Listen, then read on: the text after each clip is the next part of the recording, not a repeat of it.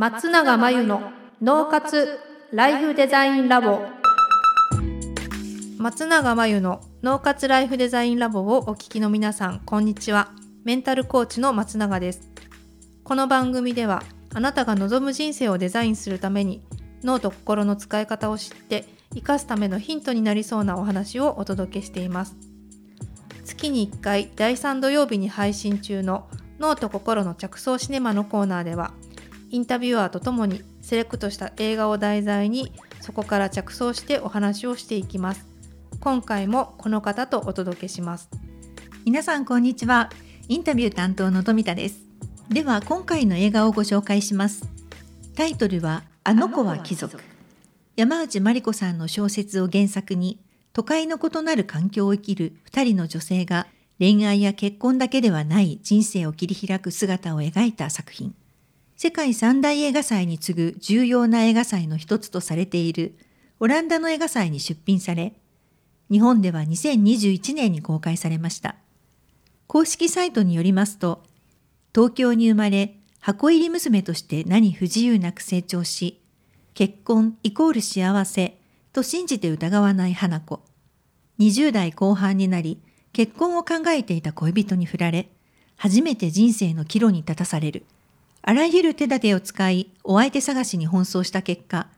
ハンサムで両家の生まれである弁護士、孝一郎と出会う。孝一郎との結婚が決まり、順風満帆に思えたのだが、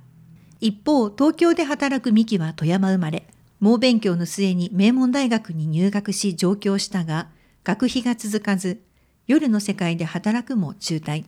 仕事にやりがいを感じているわけでもなく、都会にしがみつく意味を見出せずにいた。孝一郎との大学の同期生であったことで、同じ東京で暮らしながら別世界に生きる花子と出会うことになる。二人の人生が交錯した時、それぞれに思いもよらない世界が開けていく。と書かれています。主人公の箱入り娘を演じたのは映画だけでなく、近年ドラマにも数多く出演している門脇麦さん。地方から上京し、自力で生きる幹役に、女優、モデル、デザイナー、起業家と多彩に活躍する水原希子さん。二人の人生が交差するきっかけとなる弁護士、孝一郎役は実力派俳優、高良健吾さんが演じています。ということで、このタイトルがあの子は貴族。まあ、貴族という言葉が出てくるので、はい、この一人がお嬢様でもう一人はこう地方から出てきた苦学生というイメージがあるんですけれども、えー、実際そういう設定なんでしょうか？そうでしたえっ、ー、と一人はもう東京の中でも、結構中心部っていうかまあ、うん、いいところのお嬢様ですよね。はい、でもう一人は地方から結構頑張って勉強して、はい、まあ、家もそんなに裕福じゃないんだけれども、えー、あの名門の私立大学、はい、あしかも内部生外部生って言われるような、えーはいはい、そのところに外部生として入ったっていう、あの女性ですね。はい、その2人が違う世界っていうか、うんうん、1人はお嬢様1人は地方から上京してきた上京組なんだけど、えー、まあ、人生がちょっと交わって影響を与え合っていくみたいな、うん、そういう話でしたよ。なるほど。私もこう地方出身なので、はい、あの最初はまあ関西に行ったわけですけれども、はいうん、その時のやっぱりギャップっていうのも結構感じたんですよね。うんうんうんうんそれがまたそのお嬢様東京のお嬢様ってことになるとかなりのこう感覚の違いが生まれるんじゃないかなと思うんですけれども。地方から出てきた時に地方の人とその都会の人のギャップ、はいそうですね。でさらに都会の中でも、ええ、地方から出てきてる都会の人っていっぱいいるけど、え、そうじゃなくて東京育ちとか、はい、都会育ちの都,、都会の人の中でもさらにえーと、家柄がちょっと違うというか、えー、ってなるとギャップがね何段階にもなりそうですよね。そうですよね。はい、その二人がどうやってここをさしていくのかなっていうところにすごく興味を持ちながら、うん、えーうんうん、ストーリーを聞いてたんですけれども。そうですね。これな謎なんですけど、はい、えっ、とそのお嬢様の方が結婚するこ、えまあ、結婚が幸せっていう、うん、ですごくいい家柄の方と婚約して。うんうんいたんですけど、はい、お嬢様の友達が、その婚約者と,、えーと関係を持っているもう一人の女性と、はい、えっと、知り合いになって、うん、でなんかその、出会うことになるんですよね。はい、なんで出会わせたのかちょっとよくわかんないんですよ。あそうなんですね。何かそこに意図があったかどうかっていうことはちょっと映画の中では出てこない。うん、うん、合わせる必要というか会う必要があるのかどうかっていうのはちょっと、うん、私にはよく分かんなかったんですけど、ええ、まあ、とにかく出会うんですよね。だから一人の男性を通して知り合うっていうか、え、な男性をきっかけにして出会ったってことですよね、違う世界に住む2人が。うんうん。なんかこう出会った時ってどういう感じなんでしょうね。全くなんか。落ち着いてましたよね。あの思ったのはあまりにも住む世界が違うから普通に暮らしてたら出会わないんですけど、えー、まあ、そういうきっかけで出会ったので、うん、なんかあの興味持ちますよね。そうですよね。どういう世界観なんだろうとかね。はい、うん、そうそれでなんかそれがご縁であのお互いの人生にというか、うん、影響を及ぼし合うというか、まあ、どちらかというとそのお嬢様の方が、はい、この地方出身の水原希子さんが演じてた方の、うんはい、えー、女性に何て言うのかな背中を押されたりとか、はい、ちょっとこう刺激を受けたりとかして人生が変わっていくっていうような映画だったかなと思いますね。うんうん、あなんかさっきあの結婚が幸せ、うん、っていう考え方のお嬢様だったっていうふうにあのお伺いできたしたかなと思うんですけれども、うん、その考え方が結構こう水原希子さん演じるその地方出身者と会うことで変化していく。うん、うん結婚か結婚じゃないかみたいなだけではないんですけど、その自分の人生みたいな、あの自分の幸せとか自分の人生とかは何だろうっていうふうに考え考え始めるためのきっかけになる出会いだったみたいでその中にはだから幸せっていう意味で結婚っていうのも入ってるし、ええ、お嬢様からしたらまあ結婚っていうのは一つのゴールだったわけですけどなるほど、はい、そこの価値観とかも変化はあったと思いますね。うんうんうん、なんかそのあらすじのところにこう結婚が決まって順風満帆に思えたのだがっていうふうに書いてあったので、何かそこにこうお嬢様のその、結婚が幸せって思ってたんだけど実は、そうではない事実みたいなことが、まあ、こう映画の中に出てくるのかなって想像したんですけれど、うんうん、そうかもしれないですね。このお嬢様の、ええ。えー、花子さんっていう主人公の一人は、はい、あんまりこの自分の幸せとはとか自分の人生とはって多分今まで考えてなないで、そのレールに敷かれたところで生きてきてる感じで描かれてたんですよ。うんうん、ただでもなんかモヤモヤしてたんじゃないかなって私は勝手に思っていて、うん、もやもや、うん、これでいいのかなとか、うんうん、でその時にあの別の生き方全く自分と違う生き方をしている女性と出会うことで、はい、考え始めるっていう。あこう今まで当たり前と思っていたけれども、何かモヤモヤしてるところから、一歩進んで考え始める。そうですね、うん、うん、一歩進んで、うん、あの自分の人生みたいなのを生き始めるっていうあのきっかけになる出会い。あうん、なるほど。じゃあこのお嬢様である花子にとってはとても大切な出会いだった。うん、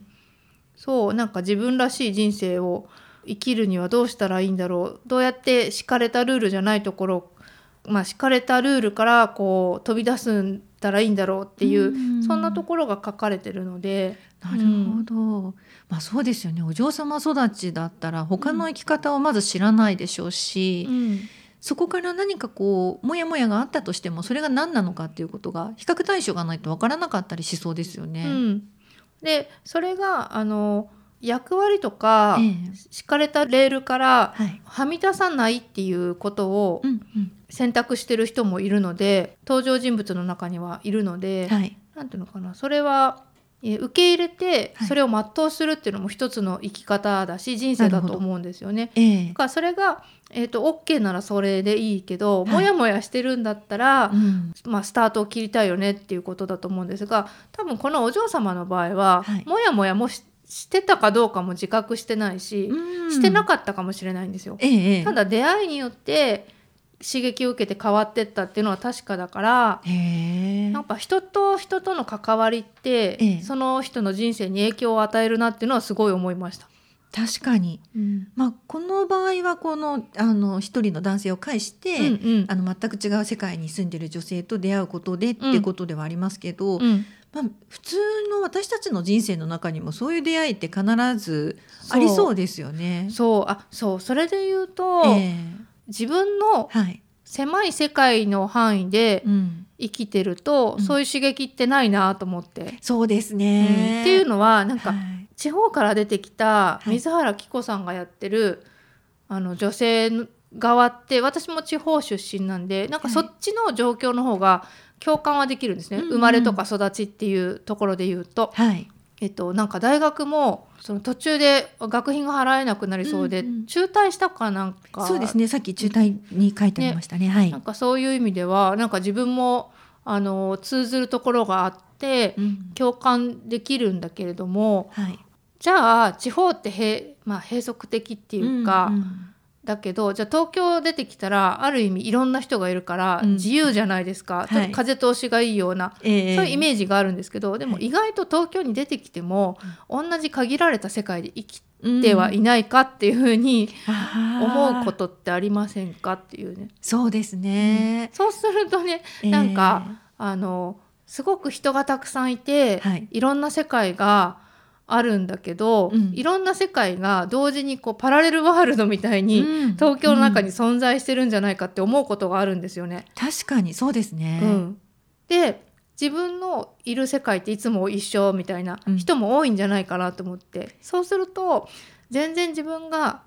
行かない場所とか、行かない階層っていうと変だけど、世界っていうのも行ってみたら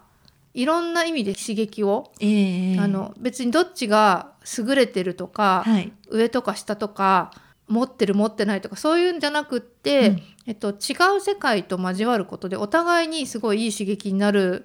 んだなっていうのをこの映画はすごくよく表してるなと思って。なるほど、うん、そうですね。こういつも同じ電車に乗ったり、うん、いつも行くレストランに行ったり、そういう生活から少しでも離れることで新しい世界ってあるかもしれないですね。うん、そう思いますね。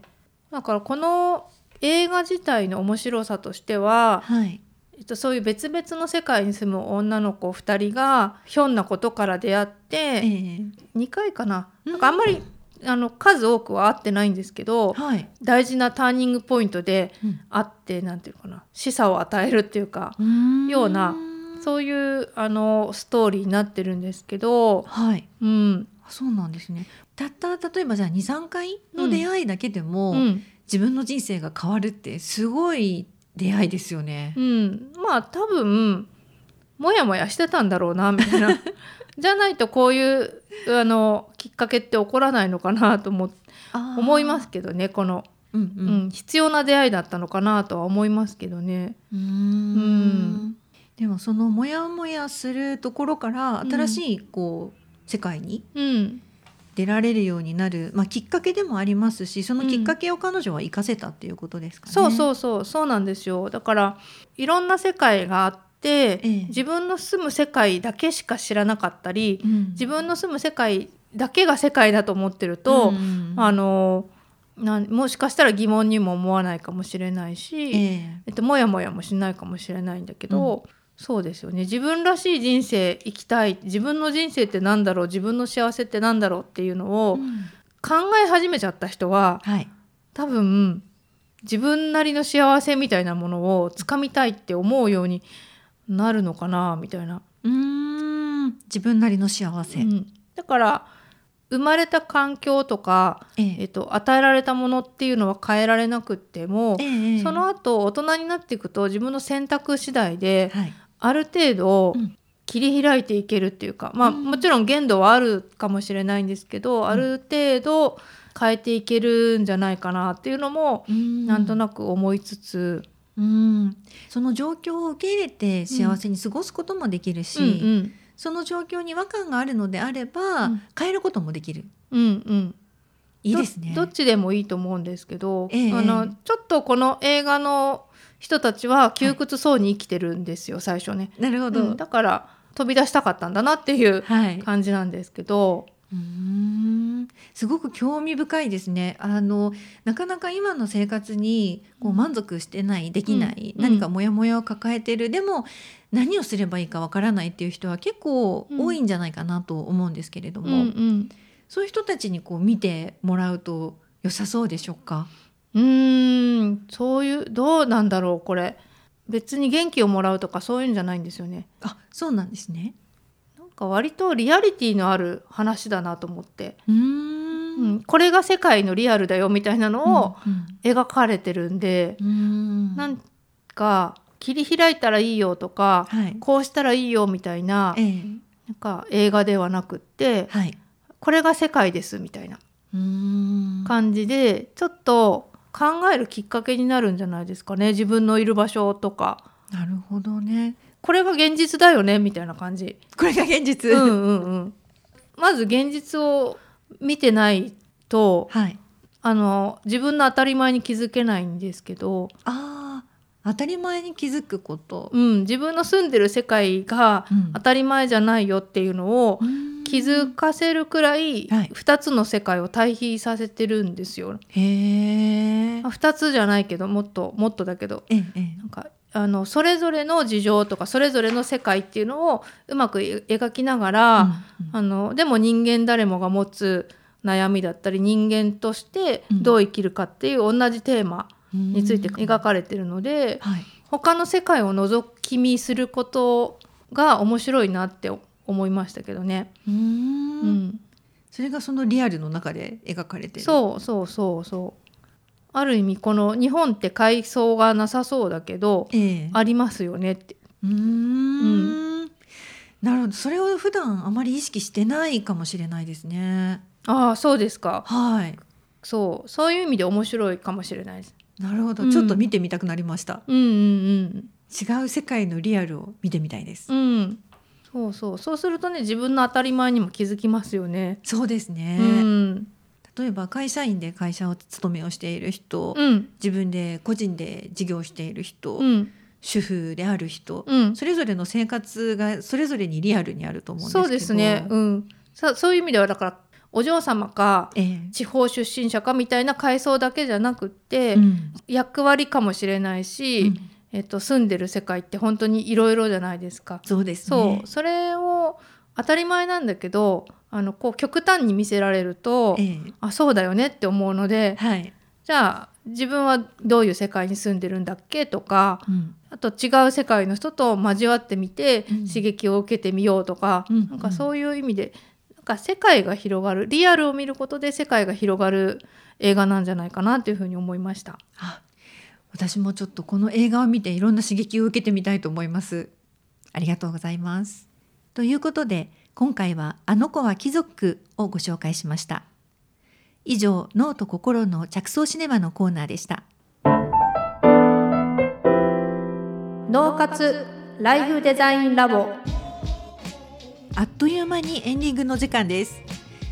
最後に松永さんの活動について教えてください。